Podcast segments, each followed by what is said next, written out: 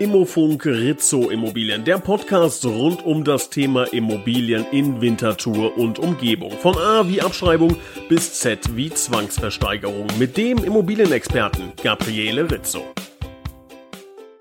Hallo und herzlich willkommen, liebe Zuhörer. Wir haben das heutige Thema Anforderungen an einen Immobilienmakler. Da interessiert mich natürlich, wer darf denn überhaupt Immobilien makeln? Muss ein Makler aus meiner Region kommen? Macht das Sinn? Macht das keinen Sinn? Welche Fragen sollte ich denn in einem ersten Gespräch stellen? Also ganz einfach, welche Anforderungen sollte ich, wenn ich meine Immobilie verkaufen möchte, an einen Immobilienmakler haben? Und was liegt da näher, als an einen Immobilienmakler genau diese Fragen zu stellen? Das tun wir und ich begrüße recht herzlich Gabriele Rizzo von Rizzo Immobilien. Hallo, Herr Rizzo. Schönen guten Tag allerseits. Schön wieder bei euch zu sein. Herr Rizzo, Anforderungen an einen Immobilienmakler ist ja etwas, ähm, mit dem Sie sich tagtäglich beschäftigen müssen, weil viele Leute haben natürlich gewisse Anforderungen.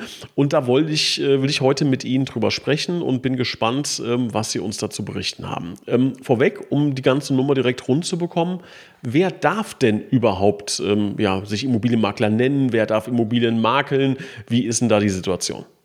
Ja, richtig. Also grundsätzlich kann jeder Makler werden. Die Berufsbezeichnung ist nicht geschützt, außer der Immobilienvermarkter mit eidgenössischem Fachausweis. Auf dem Markt gibt es leider sehr, sehr viele Laien, äh, die sehr wenig Berufserfahrung haben. Und das ist so ein bisschen das Problem bei unserem Beruf. Ich kann von heute auf morgen sagen, ich bin Immobilienmakler und, und lege los. Da könnte ich jetzt auch einfach sagen, ich bin Immobilienmakler und äh, könnte anfangen, Häuser zu verkaufen. Absolut. Wenn Sie die nötigen Kontakte haben und dann Verkaufsaufträge kommen würden, dann können Sie sagen, ich bin Immobilienmakler und können morgen mit diesen Objekten aktiv auf dem Markt erscheinen und als professioneller Mark Makler äh, fungieren. Das Problem ist ja, glaube ich, dass ähm, natürlich in einem Verkaufsprozess, wenn es in dieser, ähm, in dieser schwierigen Arbeit dann nachher zu einem Ende kommt, fließt dann ja schon auch eine, eine, eine anständige Provision. Ähm, und das kann natürlich dafür sorgen, dass das viele Leute anlockt, anzieht die, hm, sagen wir mal, dem schnellen Geld äh, hinterherrennen. Und wenn die Hürde so gering ist, ähm, kann ich mir vorstellen, dass dann doch schon ein paar schwarze Schafe anlacht, diese ganze Nummer. Ja, das ist so. Es gibt einige schwarze Schafe in unserem Beruf. Äh, die tauchen auf äh, mit einem Homeoffice, äh, mit einer sehr kleinen Infrastruktur, mit sehr wenig Know-how und haben das Gefühl, so, jetzt gehe ich da mal auf Akquise. Da werde ich schon mal der eine oder andere Auftrag reinholen und äh, dann rechnen sie natürlich die Provisionen aus und, und äh, das, das lockt natürlich schon sehr dass man als Quereinsteiger einfach mal sagt, ich fange schnell an und kann schnelles Geld verdienen, weil man ist ja der Vermittler. Das ist ja das, das, das, das Schöne an diesem Beruf. Man muss nicht ähm, Waren einkaufen und lagern. Äh, man fungiert als Vermittler. Man muss Käufer und Verkäufer zusammenbringen und dann hat man die Provision daraus. Aber eben, das wird dann doch auch unterschätzt, was da äh, für eine Arbeit dahinter steckt. Und die Immobilienbesitzer, die haben dann auch ihre Fragen und haben auch ihre Ansprüche und möchten schon eine, ein, einen Service, äh, wo man dann am Schluss sagen kann, der ganze Verkaufsprozess ist gut über die Bühne gelaufen. Also es ist doch schon eine Arbeit dahinter, die man auf keinen Fall unterschätzen darf.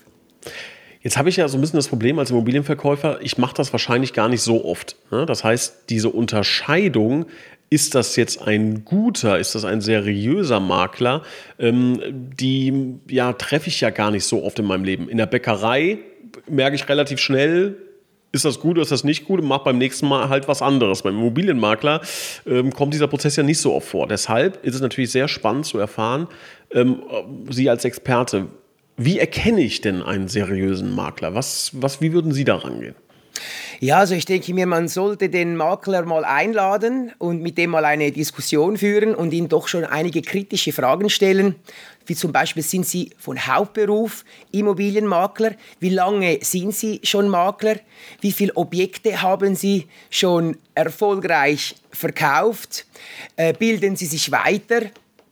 Äh, hat der Makler eine aktuelle Referenzliste mit Telefonnummer, wo man da also aktiv auch die ehemaligen Kunden äh, kontaktieren darf und nach, nach, nach einer Referenzauskunft äh, fragen darf.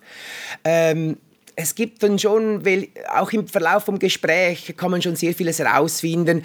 Weiß der Makler, dass der, der Maklerauftrag ein einfacher Auftrag ist und jederzeit äh, kündbar ist? Wie sehen die Ausstiegsentschädigungen aus? Begleitet mich der Makler auch durch den, wirklich durch den ganzen Verkaufsprozess? Hilft er mir auch bei dem Ausfüllen von der Grundstückgewinnsteuer. Weiß er, was man da abziehen kann, was passiert, wenn man einen Pensionskassenvorbezug äh, gemacht hat, äh, wird er das auch richtig aufgleisen, damit den, der Notartermin dann reibungslos über die Bühne geht. Also da gibt es äh, viele Fragen, wo man äh, sehr schnell herausfinden kann, ob dieser Makler auch wirklich ähm, Makler ist und eine gewisse Erfahrung mitbringt. Weil ich denke mir, das ist doch ein sehr großes Geschäft und man wird von einem Makler betreut und da muss man wirklich sicher sein, dass er seine Arbeit versteht. Ja, das sind äh, sehr, sehr gute Hinweise, liebe Hörer. Ich hoffe, Sie haben mitgeschrieben, wenn Sie also Ihre Immobilie verkaufen, einen Makler suchen, dann sollten Sie das als Anforderungsminimum dann wirklich ähm, anlegen, diesen, äh, diesen Maßstab. Ähm, jetzt kann es sein, dass ich ähm, so jemanden kenne, vielleicht gerade hier im Podcast gehört habe beispielsweise und sage, gut, das klingt nach einem seriösen Makler. Ähm, dann stellt sich mir aber da im, im Nachgang die Frage, muss der Makler denn aus meiner Region kommen oder gibt es da auch Ausnahmen, wo das nicht passt oder wo das nicht unbedingt sein muss? Äh, wie würden Sie das einschätzen? Ja, das ist so ja, eine Situation, wo viele Eigentümer äh, davor stehen. Sie kennen einen Makler, aber aus einer ganz anderen Region. Man möchte diesem Makler einen Gefallen tun und sagen, ich gebe es lieber ihm. Kommt vielleicht aus Luzern, das Objekt ist in Zürich. Das sind zwei ganz verschiedene Marktsituationen. Also es ist schon wirklich sehr, sehr empfehlenswert, dass man den Makler vor Ort äh, engagiert, weil der Makler vor Ort, er hat schon viele Objekte verkauft, er hat eine Datenbank von echten Kaufinteressenten, er kennt die Marktgegebenheiten und er kennt die Preise weil innerhalb von einer Region sind die Preise auch wieder unterschiedlich, die Nachfragen sind unterschiedlich. Da muss der Makler wirklich dann rausfinden und sagen, dieses Objekt an dieser Lage, zu diesem Preis werden wir einen Käufer finden. Der weiß einfach besser Bescheid. Der Makler vor Ort weiß besser Bescheid. Darum empfehlen wir immer, sucht euch den Makler vor Ort aus. Ich persönlich würde nie in Luzern als Wintertour Objekte verkaufen. Nur schon die Motivation, jedes Mal dorthin zu fahren. Wenn man das zehnmal macht, das nackt dann an der, äh, an der Motivation. Wenn ich meine Besichtigung in einer Strecke von 10, 15 Minuten habe, ist die Motivation größer. Ich kenne die Lage. Es ist wirklich besser, nehmt den Makler vor Ort. Also sehr, sehr guter Hinweis. Zuerst darauf achten, seriöser Makler, der Erfahrung hat, äh, da auch wirklich äh, nachbohren, ne? wie sieht das wirklich aus mit der Erfahrung, dann kennt er oder sie die Region, das ist glaube ich dann sehr, sehr wichtig, das haben Sie gerade gut, äh, gut dargelegt, dass ähm, das in einem Immobilienverkaufsprozess ein unerheb äh, nicht unerheblicher Faktor ist, sondern ein ganz elementarer Faktor. Ähm, also da bitte auch drauf achten. Wenn ich jetzt mit so einem Makler am Tisch sitze und das Gefühl habe, so in meiner ersten Recherche, das sieht seriös aus, äh, der ist seit vielen Jahren am Markt, äh, kommt aus der Region, ähm, dann sitze ich in diesem Gespräch, das Sie gerade eben empfohlen haben. Welche Fragen genau würden Sie da stellen? Haben Sie mal so die, so die Top 3, 5 Fragen vielleicht, die, wo Sie sagen, das muss gefragt werden und da finden Sie relativ schnell heraus, ist das ein Blender oder ist das wirklich ein, ein Experte. Sind Sie von Hauptberuf Immobilienmakler? Hat der Makler äh, führen, weiterführende Schulungen, Fachseminare besucht? Hat der Makler eine aktuelle Referenzliste? Und wie viele Objekte hat er in dieser äh, Region verkauft? Was wäre da eine gute Antwort bei der letzten Frage? Ähm, also was, was jetzt war das die, die, die, die letzte Frage war dann, ähm, wie, äh, wie viele Objekte hat der Makler verkauft? Also wenn ich die Frage jetzt stelle, ähm, wenn er jetzt sagt fünf oder ja, genau. 20 oder 1, was, was, ist, was ist gut? Was wäre gut, ja, was er da antwortet? Genau, also wenn man ihn fragt, wie lange ist der Immobilienmakler, er ist zwei Jahre und er hat nur mal die ersten drei Objekte verkauft dann würde ich mich dann schon fragen, äh, hat er schon die nötigen äh, Kenntnisse? Hat er überhaupt noch einen Support im Hintergrund vielleicht? Dann könnte man sagen, okay, Es gibt ja diese Immobilienorganisationen, die sind die neuen Makler eigentlich noch gut betreut, dass man wenigstens da noch jemand im Hintergrund hat. Aber es müsste schon, so, am besten hört sich das schon an, wenn man schon so zwischen fünf und zehn Jahre Berufserfahrung hat, schon irgendwie 150 Objekte verkauft. Das fängt dann an, schon sich langsam gut anzuhören. ja, das geht dann in eine gute Richtung. Okay, dann nehmen genau. wir das äh, auf jeden Fall mit. Ähm, Sie haben gesagt, ein Makler, der hat auch Kontakte, also eine Kontaktdatenbank, äh, eine, eine, Käuferdatenbank. Das ist natürlich sehr interessant. Ähm, wie sieht sowas aus? Und gibt es auch noch andere Kontakte, die ein Makler hat, die mir irgendwie helfen können bei einem Immobilienverkauf? Absolut. Also die Käufer sind ja sehr, sehr äh, wichtig, dass man diese Käuferkontakte hat, dass man diese auch betreut. Das ist ja wichtig. Äh, bei Besichtigungen von Immobilien kommt man an Käufer ran, an gute Kontakte und diese sollte man gut betreuen, dass man eine Datenbank hat von Käufern, wo man weiß, Herr Müller sucht in Winterthur ein Einfamilienhaus, möglichst zentral mit so viel Quadratmetern, hat ein Budget bis zwei Millionen. So, dann hat man den drin. Und wenn man viele solche äh, Interessenten hat, dann kann es unter Umständen sehr interessant für den Eigentümer sein, wenn er mal sagt, ich möchte eigentlich nicht groß auf den Marsch gehen, ich möchte das Ganze diskret behalten, dann kann man, muss man als Makler sagen, ich habe bereits Käufer. Das ist sicher, das, sind, das ist so der, der höchste Wert, wo ein Makler haben kann, wenn er bestehende Käufer äh, hat. Das ist sicher mal ein wichtiger Punkt. Weitere wichtige Kontakte sind zum Beispiel die Kontakte zu Banken, zu Finanzinstitutionen. Oftmals kommt es, dass ein, äh, ein Käufer die Finanzierung bei seiner Hausbank nicht bekommt. Es gibt aber über 100 verschiedene Finanzinstitutionen, wo man sagen kann, sorg dich nicht, ich helfe dir, wir finden eine Finanzinstitution, wo die Finanzierung durchspringen kann. Und da ist es wichtig, dass der Makler diese Kontakte hat dass er weiß, mit diesen Problematiken weiß ich, bei diesen Banken oder Versicherungen werde ich wahrscheinlich eher zum Erfolg kommen, dass er eine Hypothek erhalten kann. Also Banken, Finanzinstitutionen, Kontakte sind auch sehr, sehr wichtig. Wenn man einen guten Kontakt zu den Notaren hat und zum Steueramt, ist das natürlich auch ein Plus. Da kommt man schneller an, ähm, an Informationen ran man ist, äh, man ist einfach einen Schritt schneller, wenn man diese äh, Ämter gut kennt. Ja, also das sind, äh, glaube ich, äh, gute, gute Mitbringsel, die ein erfahrener Makler dann im Petto hat. Ähm, wenn jetzt hier jemand zuhört, der gerade eine Immobilie verkauft und sagt, Moment mal, äh, das hat ja alles mein Makler gar nicht, ähm, kann man während eines Verkaufsprozesses den Makler wechseln und äh, wenn ja, wann macht sowas Sinn? Grundsätzlich ein Maklerwechsel tut dem Verkauf nicht gut, weil der Markt realisiert das. Äh, ein Makler ist ein halbes Jahr dran, wahrscheinlich dann noch mit gewissen Preisanpassungen. Auf einmal ist das Objekt weg und es wird neu erscheinen mit einem neuen Makler. Das macht nicht so der beste Eindruck. Es, gibt, ähm, es macht so den Eindruck, das Objekt ist nicht verkäuflich, der äh, Eigentümer ist frustriert, äh, er möchte jetzt einen weiteren Makler beauftragen und versucht sein Glück erneut. Also den Verkauf tut es sicher nicht gut. Aber es gibt immer wieder äh, äh Eigenheimbesitzer, die nicht zufrieden sind mit den Leistungen vom Makler das sind verschiedene ähm, Gründe. Die meisten Gründe sind schlechte äh, Kommunikation. Man wird über den aktuellen Stand des Verkaufes zu wenig informiert. Äh, die, äh, die Makler melden sich nicht, sie versprechen nicht das, was sie einhalten.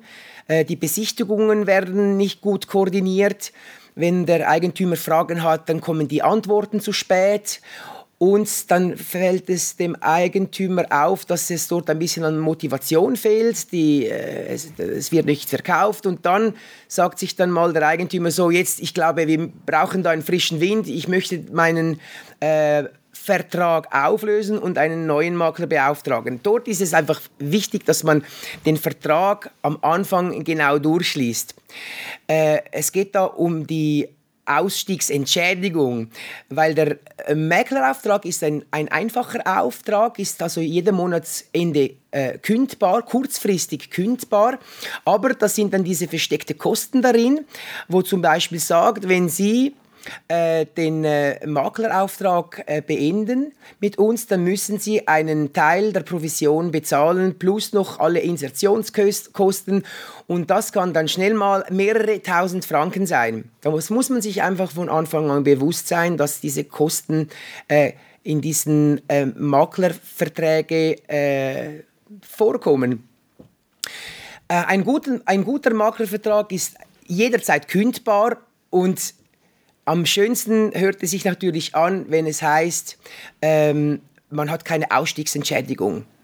Wir arbeiten nach diesem Prinzip, also unsere Auftraggeber, wenn sie nicht, mit uns nicht zufrieden sind und den äh, Maklervertrag künden, dann äh, fallen keinerlei äh, Ausstiegsentschädigungen an.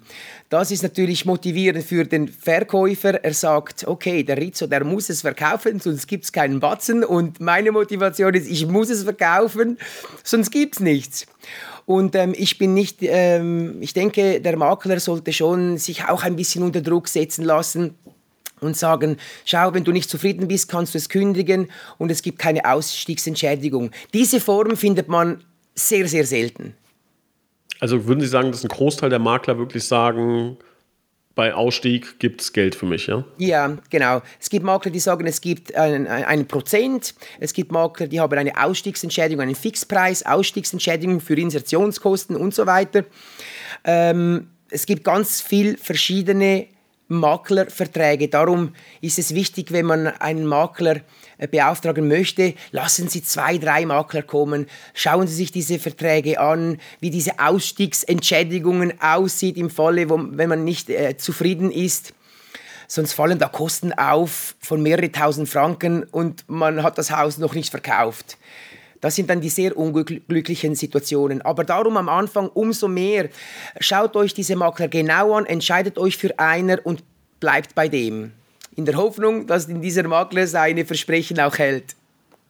Ja, aber ich glaube, wenn der Makler, ähm, wie Sie es gerade so schön gesagt haben, selbst diesen Druck hat, ich muss verkaufen, sonst, äh, oder ich muss zu einem guten äh, Verkaufsprozess äh, das Ganze führen, ähm, sonst gibt es halt gar nichts für mich. Ähm, ja. Das äh, ist dann, glaube ich, schon ein guter Indikator dafür, A, dass der Makler oder die Maklerin sich dessen bewusst ist, was er oder sie kann. Ne? Also das ist, glaube ich, ein, ein Zeichen von, äh, von auch einem gewissen Selbstbewusstsein und das geht natürlich nur dann, wenn man, wenn man über Jahre erfolgreich ist ähm, und ähm, ist natürlich auch für den Verkäufer einfach äh, wesentlich angenehmer und entspannter. Und das schlimmste Gefühl, und ich glaube, das können Sie nachempfinden, liebe Hörer, ist ja, wenn man mit etwas unzufrieden ist, aber irgendwie in einem Vertrag drin hängt, den dann äh, entweder teuer auflösen muss oder dann deswegen trotzdem weitermacht. Und äh, das ist, glaube ich, für alle Beteiligten eine ganz schwierige Situation. Deshalb finde ich das sehr schön, wie Sie das lösen, wenn Sie sagen, wenn, aus welchen Gründen auch immer, der Verkäufer nicht zufrieden mit unserer Dienstleistung ist, dann soll er auch bitte gehen. Ne?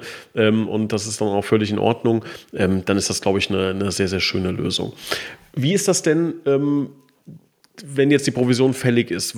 Wann, wann ist denn dieser Prozess? Weil das kann ja dann ähm, bei einem hohen Verkaufspreis auch schon eine, eine kleinere ähm, Summe sein, die dann auch ähm, in der Vorfinanzierung beispielsweise wehtun würde, wenn ich das jetzt äh, irgendwie verkaufen, äh, wenn ich das bezahlen muss zu einem Zeitpunkt, wo ich das Geld noch gar nicht auf dem Konto habe. Ab wann hat der Makler denn genau Anspruch? Ja, also grundsätzlich, es gibt zwei verschiedene Arten äh, von, von Maklern. Es gibt der, der Nachweis, der zur Nachweis der Gelegenheit. Das bedeutet, der Makler bringt Herr Müller, schauen Sie, das ist der Käufer, äh, meine Arbeit ist getan. Das ist die Nachweismäklerei. Äh, Dann gibt es ähm, die Nachweis ähm, zur Gelegenheit und Beurkundung des Kaufvertrages. Das ist dann schon diese ähm, Variante, wo man wirklich wählen muss. Also das heißt, der Makler bringt der Käufer und macht auch die ganze Arbeit. Die also die ganzen Verträge, Grundstückgewinnsteuer, Pensionskassen, Hypotheke und so alles wird dann berücksichtigt. Das ist wichtig, dass man dann die, die, die Provision erst dann erhält, wenn man beim Notariat war und der Kaufvertrag beurkundet hat. Erst dann sollte, muss äh, das Honorar fällig sein. In der Regel ähm, ist es so, dass der Makler eine Reservationszahlung vom Käufer erhält. Diese Reservationszahlung geht auf dem Konto vom Makler, aber er ist noch nicht Eigentümer von diesem Geld, weil der Käufer, wenn er sich zurückziehen würde, bis zur Eigentumsübertragung muss der Makler das Geld wieder zurückbezahlen. Ähm, wenn es beurkundet ist, dann erst kann das, der, ähm, der Makler dieses Geld äh, anfassen und, und abrechnen. Also es ist wichtig, dass man da wirklich die, die Provision dass die Provision dann fällig ist, wenn es beurkundet ist und nicht, wenn ich nur einen Käufer nachgewiesen habe. Kann ich denn einen Makler theoretisch auf Stundenbasis bezahlen? Also kann ich sagen, Herr Rizzo, ich beauftrage Sie, aber ich zahle Ihnen in der Stunde 8 Franken.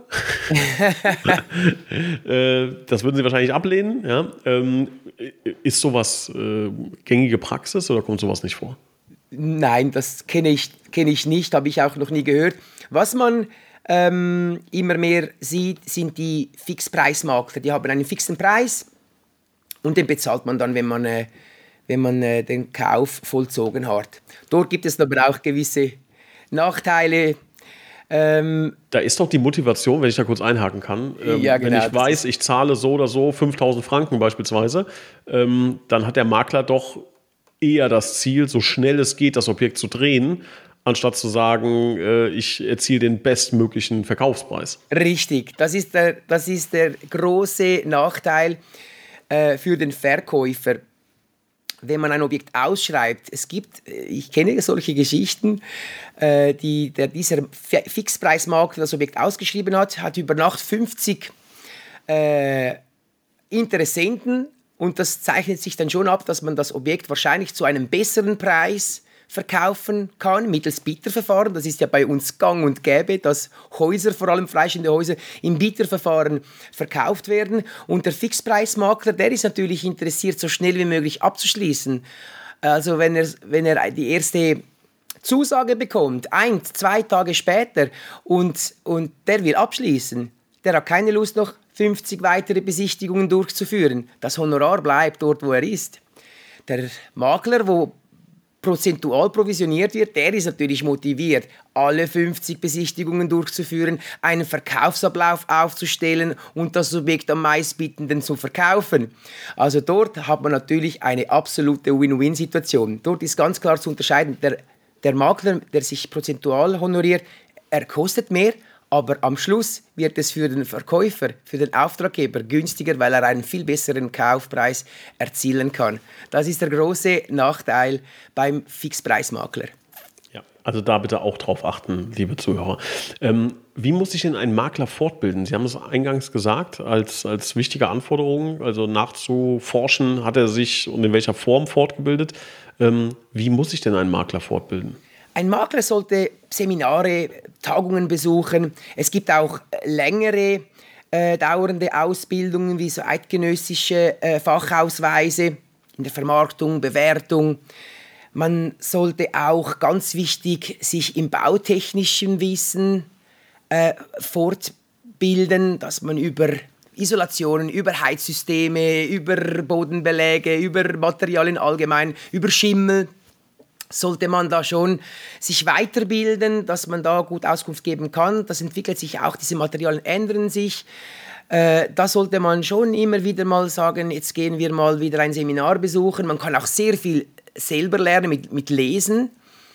Äh, aber man sollte schon am Ball bleiben. Es gibt Veränderungen, es gibt, äh, es gibt Sachen, die, die sind wichtig für den Makler, die er einfach wissen muss. Und da muss man sich schon weiterbilden. Ja, also auch mit, mit ein bisschen Eigenantrieb, ne? Also nicht nur Absolut. mit Zwang, sondern äh, logischerweise will man wissen, was ist modern, was ist nicht modern, äh, wie, äh, wie funktionieren jetzt gerade in, in der ähm, Energiezeit, äh, Zeitwende, in der wir uns befinden, ne? was gibt es da für wichtige Dinge zu beachten. Ähm, also da muss ein Makler einfach intrinsisch, glaube ich, motiviert sein, ähm, um ja, äh, immer am Ball zu bleiben in dieser Thematik Immobilie, Liegenschaft etc. pp. Ähm, Jetzt ist es ja so, dass Makler, kann man so sagen, nicht immer den besten Ruf haben.